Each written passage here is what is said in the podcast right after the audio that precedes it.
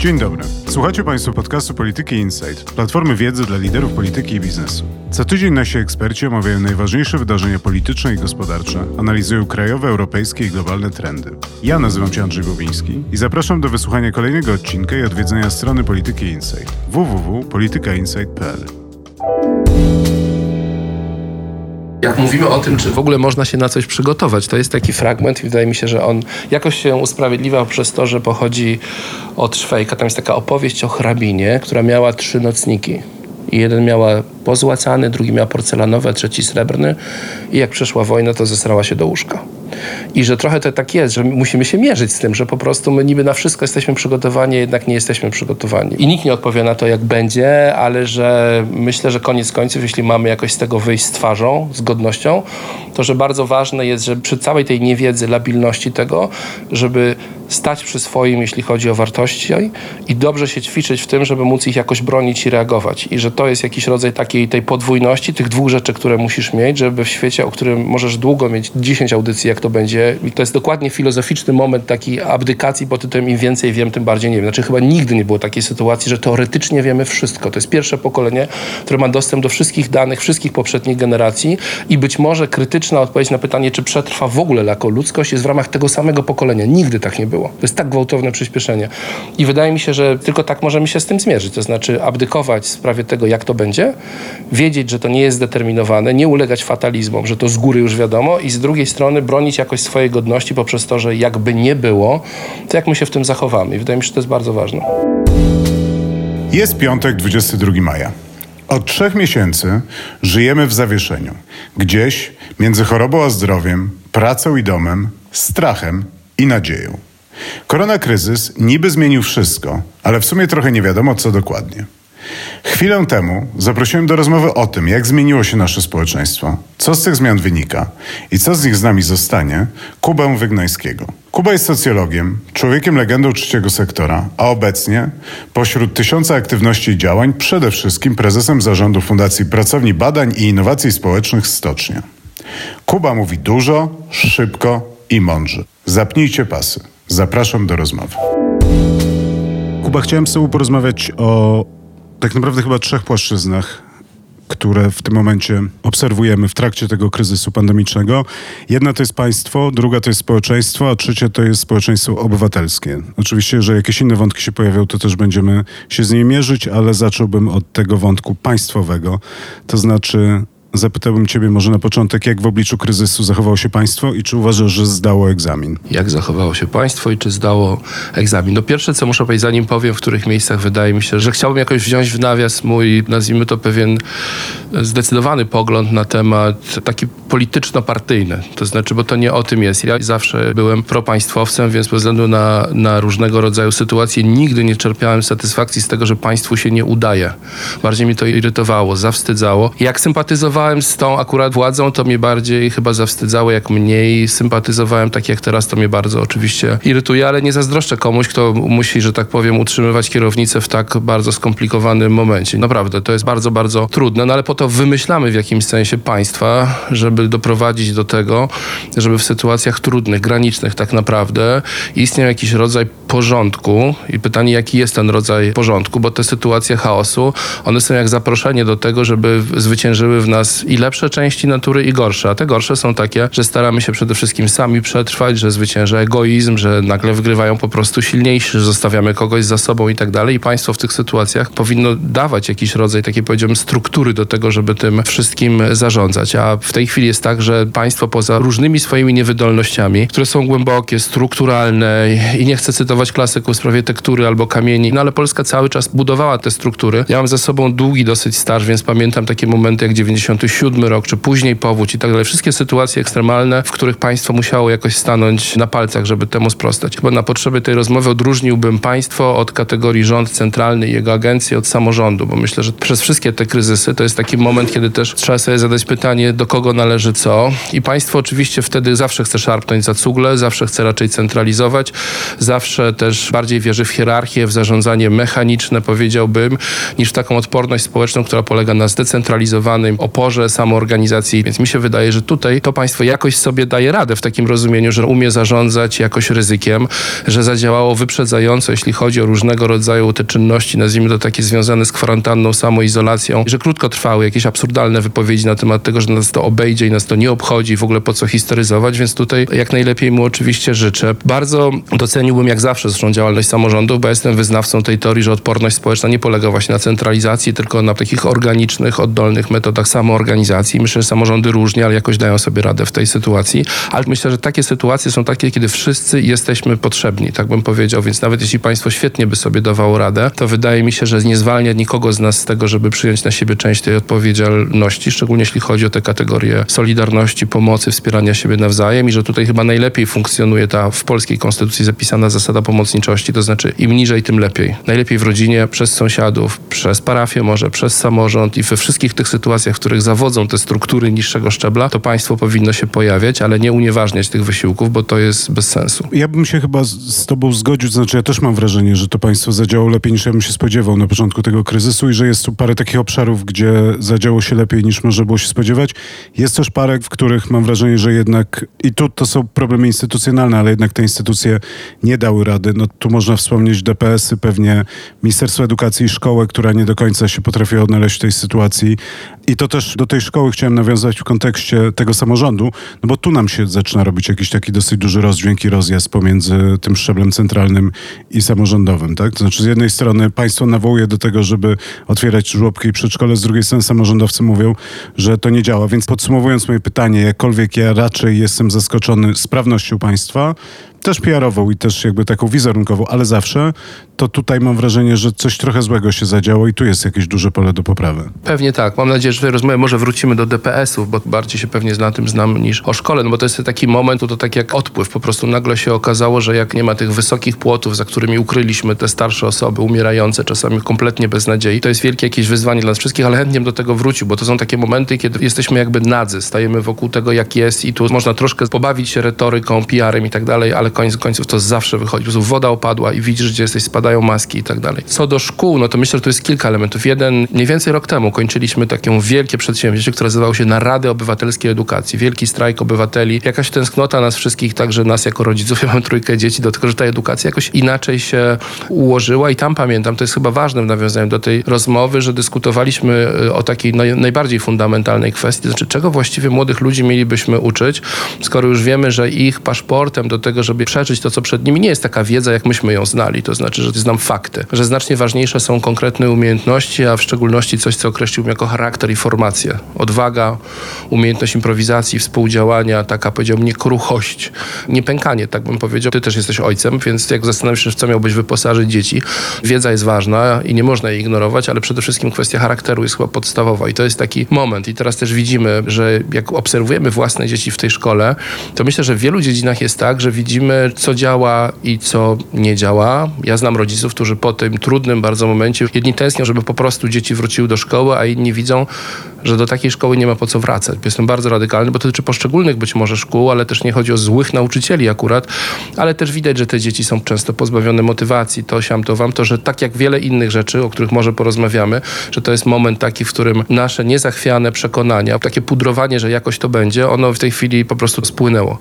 Co do samorządu, to myślę, że to jest taka gra o to przerzucanie się tymi gorącymi kartoflami. To jest bardzo, bardzo trudne i to było widać w przypadku już rok temu edukacji i wielu innych dziedzin. Tutaj akurat mam bardzo radykalnie negatywny pogląd na temat państwa, które rozumiem, że jest unitarne, ale to, co robi z samorządem, w jaki sposób, z powodów czysto politycznych, próbuje wyjąć mu różnego rodzaju instrumenty, finanse, decyzje i zostawia go z problemami, z którymi sam się musi mierzyć, a to jest i edukacja, częściowo właśnie DPS-y, finanse, pomoc dla NGO-sów, pomoc dla kultury i tak dalej. To jest rodzaj prowadzenia wojny kolonialnej, to znaczy jednocześnie wrzucanie najtrudniejszych rzeczy i mobilizowanie ludzi do tego, żeby wyrażali swój rodzaj niezadowolenia z lokalnych włodarzy. Jeśli na czymś miałbym budować taki system odpornościowy na przyszłość, to szczerze mówiąc głównie na samorządzie, a z kolei samorząd i tak jak i państwo, bo to też widać w takich sytuacjach w szczególności, to nie jest o hardware'ze. W tych trudnych momentach nagle odkrywamy, że nasze poczucia bezpieczeństwa, odporność i tak dalej nie polega na tym, ile mamy sprzętu wojska obrony terytorialnej, tylko na tym, czy znasz sąsiada, tylko na tym, kto ci naprawdę pomoże i że te elementy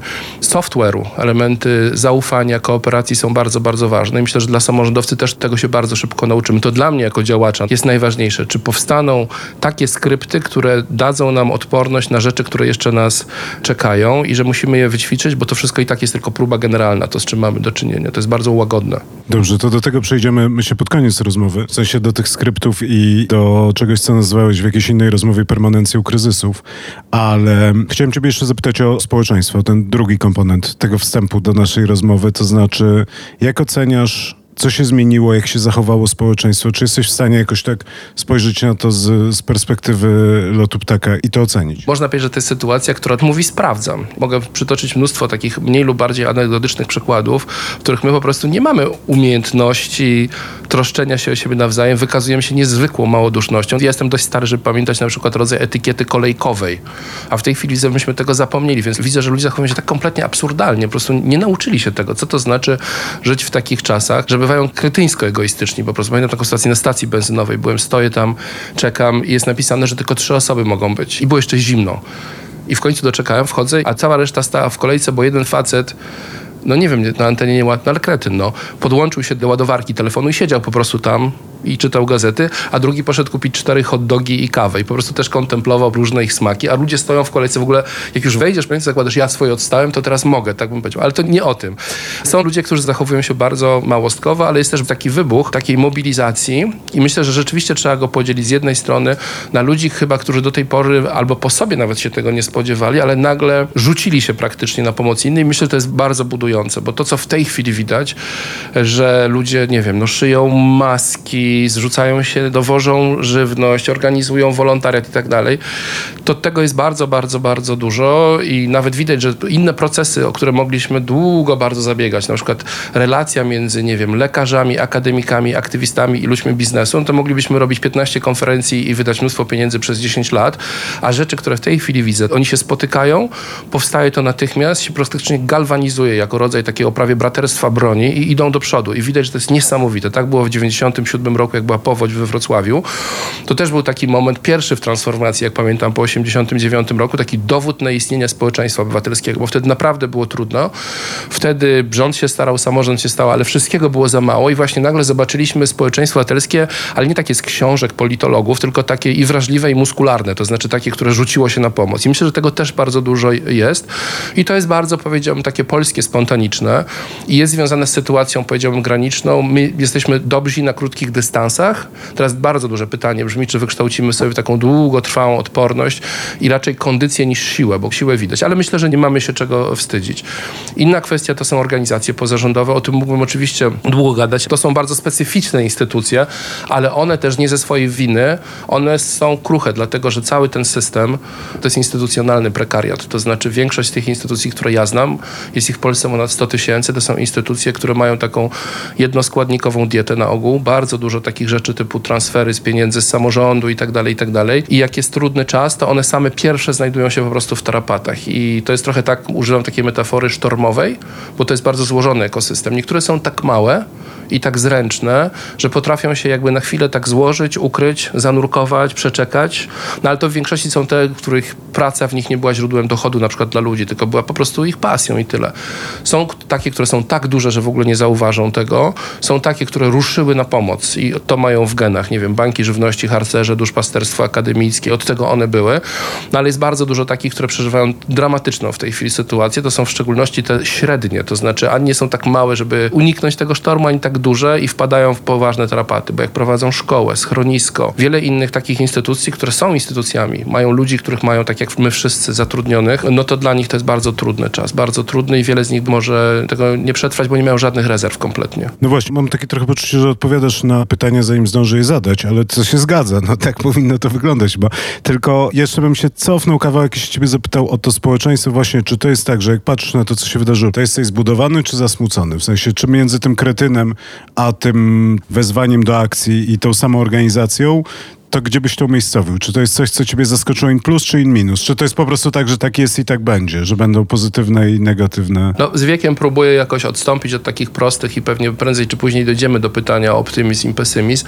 Próbuję jakoś z pokorą przyjąć, że jest jak jest i że nie muszę z tego wyciągać średniej. Są e, sytuacje, które mnie skrajnie denerwują, irytują i nie mogę uwierzyć i zawstydzają i są takie, w których jestem dumny. To zawsze jest pytanie o zarządzanie oczekiwaniami. I ja w tej sprawie nie miałem zbyt wysokich. Bardziej się bałem, że tyle razy spotkałem się sam z tymi właśnie oczekiwaniami nadmiernie wysokimi w różnych dziedzinach polityki, mobilizacji społecznej, że chyba stępiłem to sobie trochę, więc w tym sensie, jak mówić o zarządzaniu oczekiwaniami, próbuję na koniec dnia nie siadać i zastanowić, czy jest dobrze, czy jest źle, czy jesteśmy herosami, czy jesteśmy karłami. Myślę, że to jest bardzo w polskiej naturze, że jeden z wielkich naszych problemów polega na tym, że skoro nie możemy się pogodzić z żadną z naszych słabości, to próbujemy udawać większych niż jesteśmy. I trzeba żyć z tym, że jesteśmy bardzo, bardzo różni. Zresztą w ogóle ja jestem socjologiem, co prawda, ale myślę, że to mówiąc y, górnolotnie, że to między dobrem i złem przebiega po prostu wewnątrz każdego dnia. I może być taki dzień, że jesteśmy naprawdę okropni, także w domu, dla siebie i tak dalej. Taki dzień, kiedy trwamy w dobrych postanowieniach. Mnie na przykład zaskoczyła karność jednak. To czy mówię tu z perspektywy dużego miasta i obserwacji toczonych z balkonu. Ale miałem wrażenie, że dużo bardziej jesteśmy karni, niż bym się spodziewał. Głupio mi zaczynać zdanie, które nie wiem jak skończyć, czy bezpiecznie umiałbym wylądować, ale ono gdzieś krąży wokół tego, że bardzo cenimy nasz komfort i bardzo nie chcielibyśmy czegokolwiek stracić. Że ten rodzaj fanaberyjności takiej, takiej łańskiej fantazji, a co mi tam, to moim zdaniem nie i że my w tej chwili jesteśmy w takiej fazie, no tak, ochrony tego, co mamy i nie przyjmowania na siebie ryzyka. Nie jestem w głowie osób, żeby stwierdzić, jak często motywacje związane z maskami trafiały do nas te motywacje. Myślę, że to gdzieś tutaj jest. Czy noszę maskę, żeby nie być zarażonym, czy noszę maskę po to, żeby nie zarażyć? To są kompletnie dwie różne sytuacje. Ja noszę maskę raczej, żeby nie zarażać, bo myślę, że znaczy tak bardziej w to wierzę, że to jest rodzaj mojej lojalności w stosunku do innych i tak bardziej na to patrzę. Zresztą dla mnie to jest bardzo wygodne, bo jak wiesz, ja od 30 lat jeżdżę motocyklem, więc dawniej jak wchodziłem w kasku do sklepu, to to było jakieś nie tego, a w tej chwili mam nie dość, że szybę, maskę i jeszcze radio w środku włączone, na którym mogę słuchać podcastów. To jest mi fantastycznie. Ja lubię po prostu być w sklepie w moim kasku, więc mi jest dobrze, tak. Ale myślę, że wykazaliśmy się karnością. To jest oczywiście takie słowo, które jest mieszaniną komplementu i inwektywy w stosunku do Polaków. Ale myślę, że ona się nie wzięła z karności strachu przed represją, że to nie jest ten rodzaj karności, że to jest rodzaj samodyscypliny polegającej na tym, że tak bardzo mało o tym wiemy, że to jest jakaś ludowa mądrość na temat tego, że lepiej być właśnie ostrożnym. Poza tym chyba testem dla tego to jest czas. Bo myślę, że wiele tych krajów, narodów, społeczeństw i tak dalej wytrzymywało jakąś karność. Teraz widzę, co się dzieje we Włoszech i tak dalej. I ludzie przyjęli już na siebie tak bardzo dużo, że naprawdę mają powoli dosyć i że myślę, że prawdziwy test to jest test taki, dla którego próbą jest czas. No teraz już rozluźniono, więc myślę, że takich erupcji tego rodzaju to nie będzie. Ja cię chciałem przeprosić teraz za pytania bardzo ogólne, które łatwo zadać, a na które trudno odpowiedzieć, ale będę je zadawał, bo mogę. Czy masz poczucie bardziej, że ujawniła się jakaś taka budząca się wspólnotowość, że jednak okazało się, że jesteśmy wspólnotą, czy bardziej w drugą stronę, zaczęły ujawniać się podziały i one będą narastały. I podzielimy to pytanie też na dwie fazy, to znaczy na tą fazę teraz, ten początek epidemii, te pierwsze dwa miesiące i to, co będzie się działo dalej. To znaczy, czy myślisz, że my będziemy w tym wszyscy razem trwać i się wspierać, czy bardziej w drugą stronę, że jednak to będzie prowadziło do jakiejś erozji i bałaganu? Dziękuję Ci za to pytanie. Wykręciłeś mi rękę. Jeszcze podwójny Nelson na karku. Ja nie od dzisiaj o tym myślę, kim my właściwie w tym wszystkim jesteśmy i znany jest, znaczy nie, nie słuchaczom pewnie tego podcastu, ale tym, którzy mają nieszczęście mnie słuchać, taki rodzaj mojego namysłu nad tą triadą wolność, równość, braterstwo i moją taką mało oryginalną być może tezą, że my przeskoczyliśmy z takiej fazy nadmiernie eksploatowanej kategorii, zresztą nieuczciwie, równości, krótki epizod solidarności, bardziej taki PR-owski powiedziałbym i później uciekliśmy, rzuciliśmy się w tą wolność i to wolność jednak rozumianą głównie w kategoriach indywidualnych, nie wspólnotowych. Oduczyliśmy się mnóstwa rzeczy, mnóstwa właśnie skryptów i my zgubiliśmy po drodze tą solidarność, można powiedzieć braterstwo i to jest wielkie zaniechanie, to znaczy to widać zresztą i w naszym stosunku do uchodźców i w naszym stosunku do siebie nawzajem. Mam wrażenie, że haniebnie żeśmy tego po prostu zaniechali. I Solidarność nie unieważnia ani wolności, ani równości. Bez nich nie miałaby żadnego sensu, ale gdzieś to w nas pękło i że musimy się tego jakoś nauczyć. I że ta sytuacja, w której teraz jesteśmy, jest sytuacją, która daje nam ku temu okazję. To zresztą w ogóle chyba powtarzający się taki rodzaj dialektyki kryzysu. To znaczy, że to jest coś, co boli, ale to jest coś, co coś wytwarza, że jest nauczką, w sensie w takim rozumieniu, jak myślimy o nauce, że musi boleć. I tylko wtedy ma wartość. Myślę, że duża część polskich problemów i niedoceniania tego, co mamy, polega na tym, że myśmy nigdy nie zapłacili, w każdym razie moje pokolenie nie zapłaciło żadnej poważnej ceny za to. Po prostu dostało to w prezencie, a twoje to już w ogóle, tak bym powiedział. Myślę, że na dłuższą metę z takich rzeczy, które się dzieją, że to jest scenariusz otwarty, on nie jest determinowany i mogę sobie wyobrazić taki scenariusz, w którym to, znaczy to już teraz podzieliło ludzi trochę na tych, których stać, żeby być w domu i takich, których nie stać.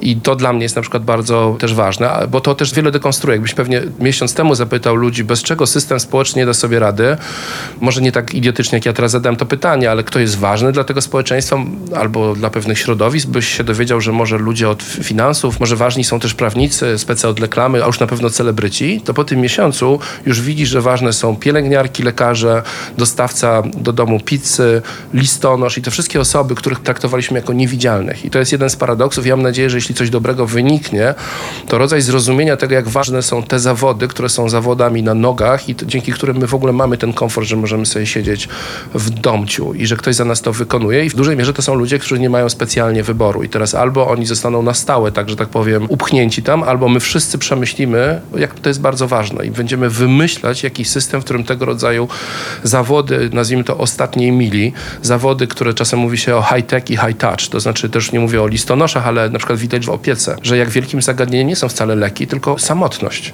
i że to się jakoś być może przebuduje. I że być może różne rzeczy, które do tej pory to jest jakaś nadzieja, ale no tak próbuję nie wyjść na kompletnego naiwnego. Ja wiele lat spędziłem na tych różnych eksperymentach obywatelskich, na przykład budowy czy odtwarzania takich konceptów typu ekonomia społeczna, ekonomia solidarności. Te wszystkie, jeśli chcesz, lewicowe, hipsterskie, nawet lewackie pomysły, chociaż naprawdę lewica nie ma na to patentu, które biorą się z takiej fazy, że może no takie proste rzeczy, które brzmią po prostu jak dobry napis na lodówkę, to znaczy, no już pomijam e, mieć czy być, ale takie mniej może znaczy lepiej, albo że nie musisz mieć na własność, a możesz współdzielić, że kooperacja jest lepsza czasami niż rywalizacja i że te wszystkie rzeczy były w takim oparach takiego, o czym wy rozmawiacie. A moim zdaniem w tej chwili, jak wyjdziemy z tego, to najgłupsze, co możemy zrobić, to gdybyśmy myśleli i myślę, że to jest jeden z ważnych elementów, że to nie jest tak, że tu był system się troszkę zachwiał i teraz wróci do jakiejś normy, tak jak ona wyglądała. Jeżeli wróci do tego samego, to tak samo też skończy. Myślę, że ludzie zrozumieli, że coś inaczej musimy urządzić, więc pewnym walorem to jest to, co się często nazywa kreatywnymi destrukcjami. To znaczy, że śruby zostały podkręcane, więc Myślę, że to jest scenariusz otwarty i taki czysto egoistyczny, takich prepersów, ludzi, którzy wychodzą z piwnicy, kupili sobie broni i żywności na dwa tygodnie i tylko patrzą, żeby nikt do nich nie podszedł i przetrwali w pojedynkę. Myślę, że to jest bardzo dużo porównań z socjobiologią, to znaczy możesz przetrwać jako indywidualny, uciec najszybciej, być najlepiej wyposażony, mieć najszybszy samochód i coś tam, coś tam, coś tam i możesz próbować przetrwać w kategoriach trochę jak ławica, to znaczy takich, w których istotą jest to, że jesteśmy w tym razem, to będzie nas kosztować, ale też od strony moralnej, to oczywiście nie jest sytuacja apokaliptyczna, apokaliptyczna, ale te sytuacje będą przed nami. To znaczy, jaką satysfakcję ma ktoś, kto się ochronił i wyszedł z tej piwnicy i ogląda te gruzy wokół siebie i zastanawia się, jakim kosztem to się zdarzyło. Bo jeśli kosztem tego czegoś nowego, tym mitem założycielskim nie będzie jakaś troska o siebie, ale właśnie pozrzucenie wszystkich poza sobą, to nie bardzo jest na czym budować. Znaczy, jeśli on zostanie moralnie zdegenerowany w ten sposób, że przetrwali najsilniejsi, to jest jakiś rodzaj perwersyjnej wersji sądu ostatecznego, że wcale nie zostaną wybrani ci, którzy dbali o innych, byli pożyteczni. Dobrze dobrzy po prostu, którzy byli jakoś wybrani, tylko po prostu przetrwają ci, którzy byli najbardziej egoistyczni, skrupulatni w zabieganiu o swoje interesy i tam tych wszystkich porzucą. Więc jakby taki świat, gdyby rodził się po takim potopie, to tego bym się bardzo obawiał. No i myślę, że to są wybory, których teraz dokonujemy. No dobrze, to przejdźmy do tych lekcji z kryzysu. To znaczy, przyjmijmy za punkt wyjścia trochę i za taki najniższy wspólny mianownik, że będzie ciężko, tak? To znaczy, że po pierwsze i kryzys zdrowotny będzie trwał i że prawdopodobnie idzie, mówiąc krótko, bieda. Tak? Znaczy możemy dyskutować o tym, jak duży będzie kryzys gospodarczy i tak dalej, no ale można założyć, że będzie ciężko i to będzie ciężko przez dłuższą chwilę. Nie wchodząc tutaj w szczegóły, bo to można by się doktoryzować, a pewnie i tak i tak byśmy nie trafili.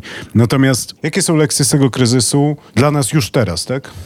Ja dużo myślę o czasie, jak on się bardzo zmienia i że są takie dwie trajektorie, że z jednej strony masz taki rodzaj myślenia jeszcze 30 lat temu o tym końcu historii, ale w takim pozytywnym, to znaczy, że to jest takie asymptotyczne, że już wszyscy uwierzyli w liberalną demokrację, że historia prawie w heglowskim sensie się spełniła, że miała jakiś cel i o to dobrnęła. I to jest jedno myślenie w kategoriach takich teologii, że to gdzieś jest. Drugie, które jakoś mi towarzyszyło przez ostatnich kilka lat, to jest, że jest dokładnie odwrotnie.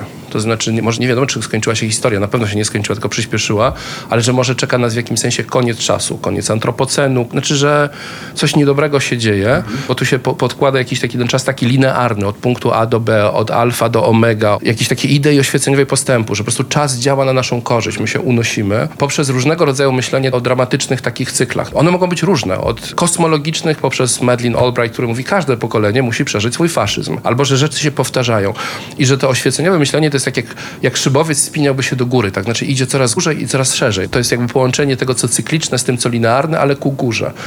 To, co teraz mnie przeraża, to jest korkociąg, to znaczy dokładnie odwrotna sytuacja, że rzeczy rzeczywiście się powtarzają, ale powtarzają się szybciej i że prowadzą w dół, a nie do góry. Jak patrzysz na te różne rzeczy, to nie wiem, my wiele razy rozmawialiśmy o tym, Trzy lata temu, cztery, jak ktoś powiedział Republika Weimarska, to było po prostu, no to nieelegancko jest w ogóle powiedzieć, przecież niemożliwe, nie zachowajmy proporcje, to się nigdy nie może zdarzyć, prawda? Oni byli tacy, my jesteśmy tacy i tak dalej. Teraz to prawie łagodna wersja. I jest bardzo dużo rzeczy, w których widać, że to przyspiesza że te kryzysy się ze sobą połączyły. Nie, nie potrafimy tym zarządzać, jest oczywiste, ale jakieś tak tu demograficzne, a tu ekologiczne, a tu ekonomiczne, a tu polityczne, one jakoś tak się dziwnie rozpraszały. A w tej chwili jest tak, że one z jakiegoś dziwnego powodu pojawiły się wszystkie razem.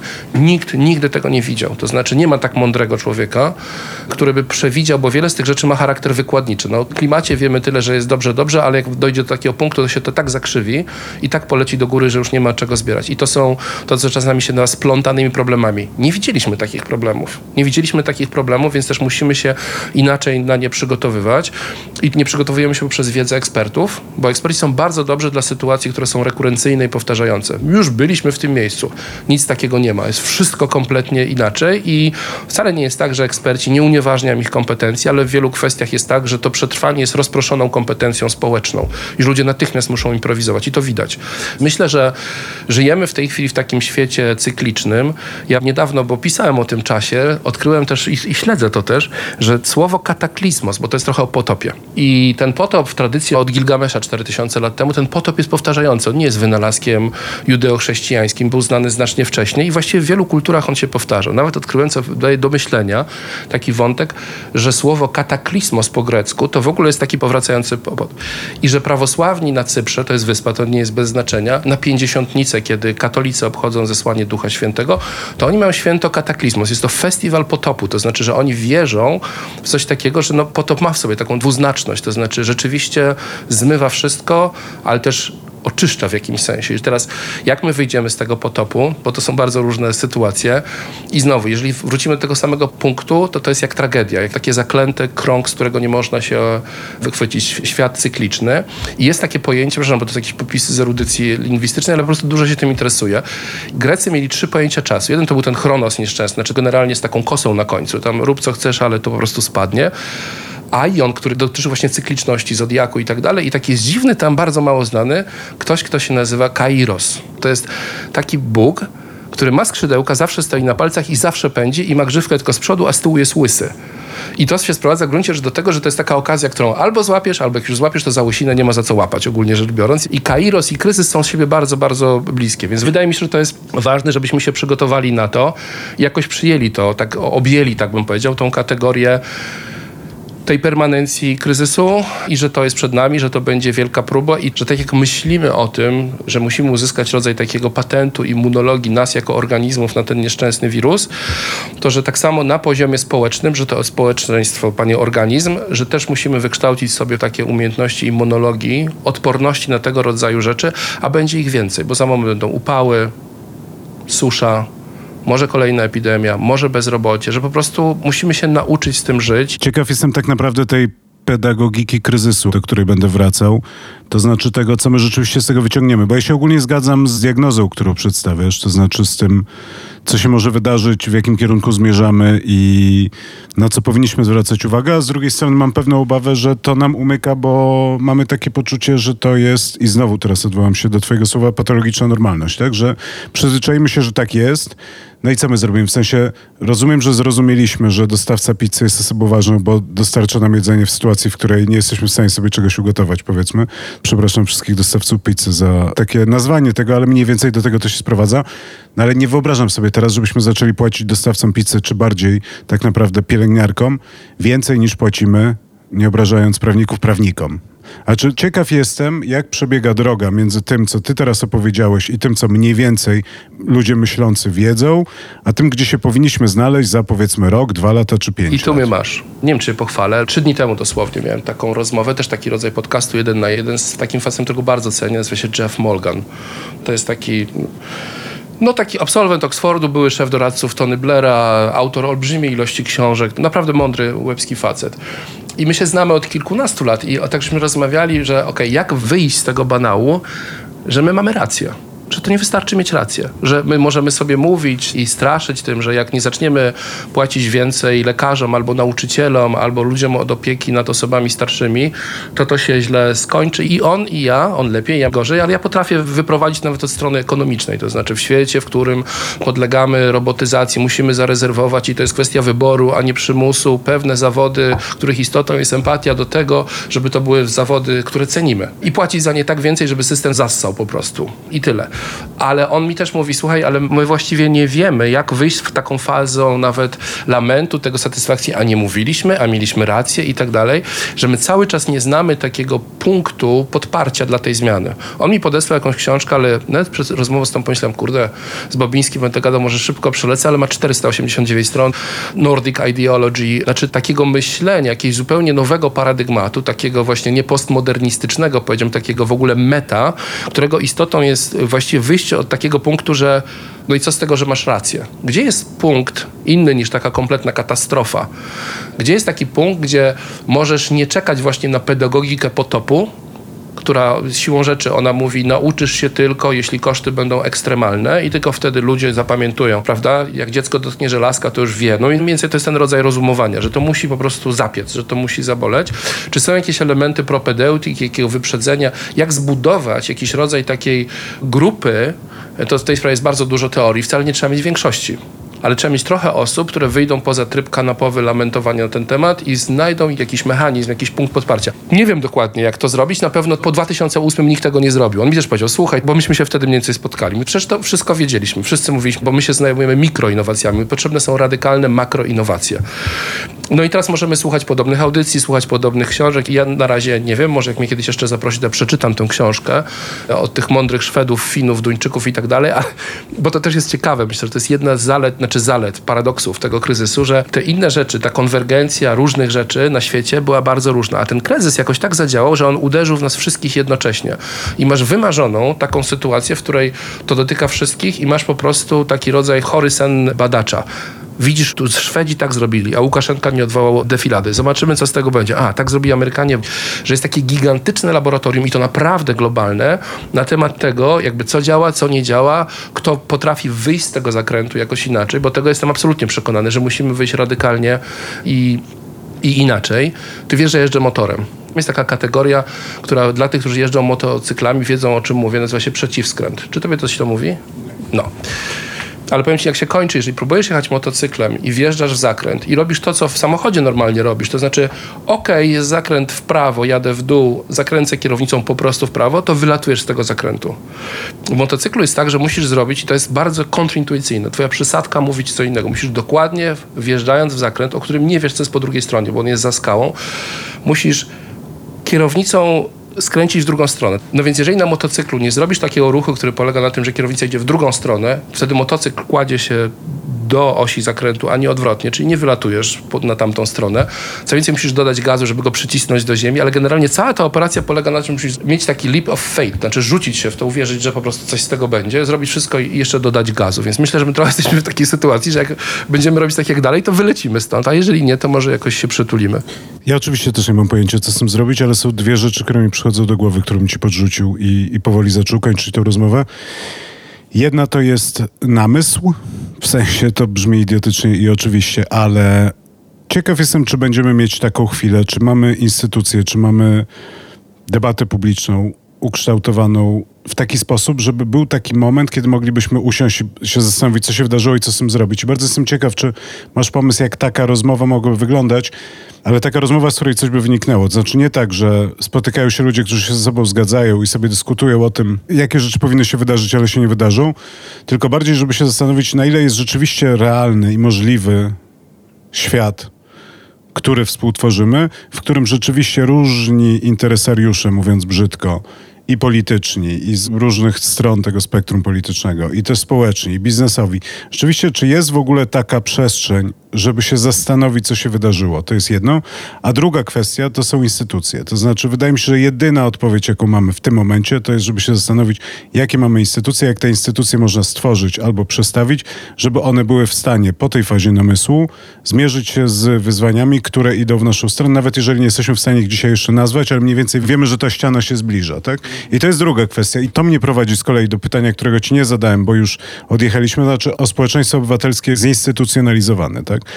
ale mi chodzi tu i o państwo, i o organizacje, i o firmy, i o nowe jakieś sposoby organizacji, typu, nie wiem, grupy na Facebooku, jakkolwiek też głupio to brzmi, żeby się zastanowić, czy my jesteśmy w stanie też się zastanowić nad instytucjami, które pomogą nam przetrwać tą permanencję kryzysów, czyli te kolejne chopki, czy bardziej dziury, przez które będziemy przejeżdżali. Rozmawiałem z bardzo młodymi ludźmi, typu młodzieżowy strajk klimatyczny, takie środowiska, oni mówią, to zróbmy medytację przed świtem, że to jest taki moment, kiedy w ogóle wszystko tak stoi, właściwie teraz nic nie ma. Oni mają taką potrzebę, także dla siebie samych, bo to jest świat, który myśmy im umoblowali, to oni się z tym zmierzą, nie my. Ale że muszą zacząć od takiego myślenia prawie kontemplacyjnego, takiego po co my w ogóle jesteśmy w tym wszystkim, czego mamy się uczyć, kogo mamy naśladować i wydaje mi się, że to jest ważne. Drugie, to było o tych instytucjach chyba, tak? No wydaje mi się, że jeśli przez instytucje rozumieć nie tylko budynki i tak dalej, i tak dalej, bardziej socjologicznie, to musimy budować instytucje trochę jak po trzęsieniu ziemi, to znaczy takie domy, które przetrwają te rzeczy. I że inne instytucje okażą się potrzebne, na przykład te kategorie związane z wiedzą, z rozpoznawaniem, z predykcją, z szybkimi innowacjami, że one nagle mogą się okazać znacznie ważniejsze, bo to jest taki trochę jak straż pożarna i służby medyczne, ale takie w tym innym sensie, bo tego będziemy potrzebowali, że to nie są tylko rzeczy fizyczne, ale też intelektualne i mi się wydaje, że o takich instytucjach powinniśmy myśleć. Natomiast instytucje, łącznie z instytucjami politycznymi, instytucjami, to dotyczy uniwersytetów, to dotyczy biznesu, to dotyczy organizacji pozarządowych, to dotyczy wspólnot też, jak one mają być zorganizowane, żeby szykować się na taki świat, w którym ziemia się trzęsie. I tu jest kilka znanych scenariuszy, właściwie cztery. Jeden to jest taki, że mentalnie ja indywidualne, on zawsze istniał, indywidualne przetrwanie, nie wierzę w żadne systemy. Muszę mieć dość pieniędzy, dość zasobów, obrazy, wino, trochę przyjaciół, głęboką piwnicę, szybki samochód i może śmigłowiec jak w grach. Okej, okay, jakoś dam radę. I nieważne, czy istnieją systemy. Moje dzieci będą się uczyły w szkołach, które, no stać mnie na to po prostu. Mam swój spadochron, tak bym powiedział. Drugie, no to są takie klasycznie sytuacje, takie idealistyczne, w które ja chciałbym wierzyć, to znaczy takie komunitarystyczne, to znaczy, że można tak zorganizować wspólnotę, że ona jest jakoś tak wewnętrznie domknięta, autarkiczna w dobrym sensie, to znaczy, że nie żyje kosztem innych, że raczej próbuje zbudować jakiś mały fragment, w którym mogą nas spotkać kataklizmy, ale będziemy w nich razem. Trzeci to jest ten model, który chyba no, zawsze on istnieje, taki humanistyczny, globalnego kompaktu, porozumienia paryskiego, 17 celów, to znaczy przyjęcia do wiadomości to jest nieuchronne. Nawet jak teraz przez chwilę o tym nie rozmawiamy, no to jeżeli w ciągu najbliższych 20 lat populacja Nigerii będzie miała 400 milionów osób, to mniej więcej tyle, ile teraz ma Europa, to że my mamy mnóstwo takich kryzysów, które są przed nami i albo wejdziemy to wspólnie, albo zapiszemy w spadku naszym dzieciom te wojny wszystkie i te wszystkie brutalności, których my nie potrafiliśmy wykonać. Więc wydaje mi się, że ta kategoria myślenia o sobie jako jednej planecie jest bardzo trudna, bo ona zawsze odbędzie się kosztem Europy. Po prostu nie ma siły. No, z różnych powodów. No i ostatni element, który chyba teraz najbardziej widać, bo on także dotyczy wielkiego kryzysu Unii Europejskiej, to znaczy, że moment zagrożenia to jest moment, który zawsze daje taki regres do plemienności. To znaczy, że bezpieczeństwo jest nie indywidualnie, nie w moim spadochronie, tylko my za wysoką palisadą.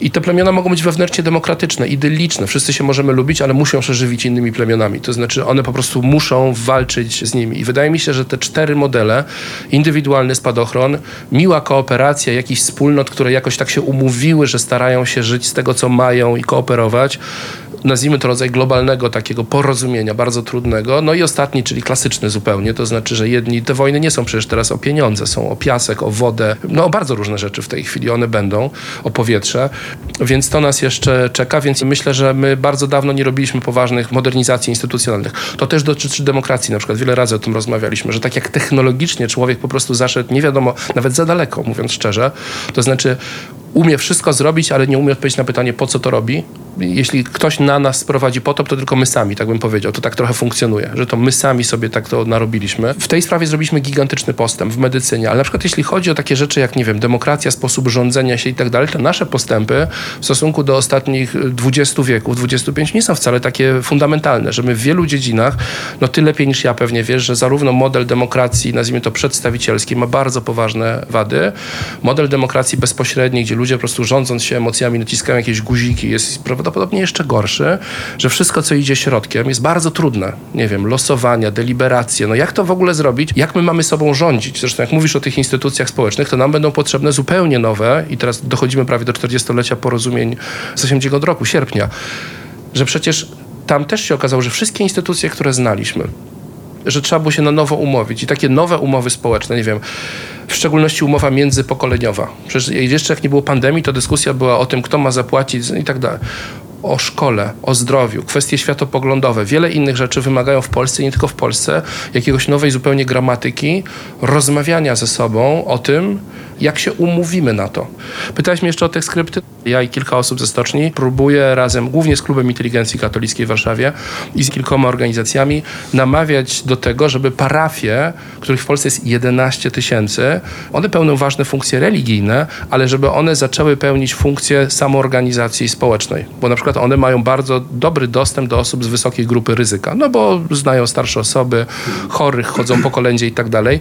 I że różne rzeczy, o których myśmy zapomnieli, po co one zostały w jakimś sensie zbudowane, to jeżeli mnie pytasz o to, jakie skrypty powinniśmy odtworzyć, no to chętnie bym polecił parafie, spółdzielnie mieszkaniowe, lokalne organizacje i tak dalej, że musimy nagle zacząć używać infrastruktury i w ogóle zrozumieć, że istnieją rzeczy, które są wspólne.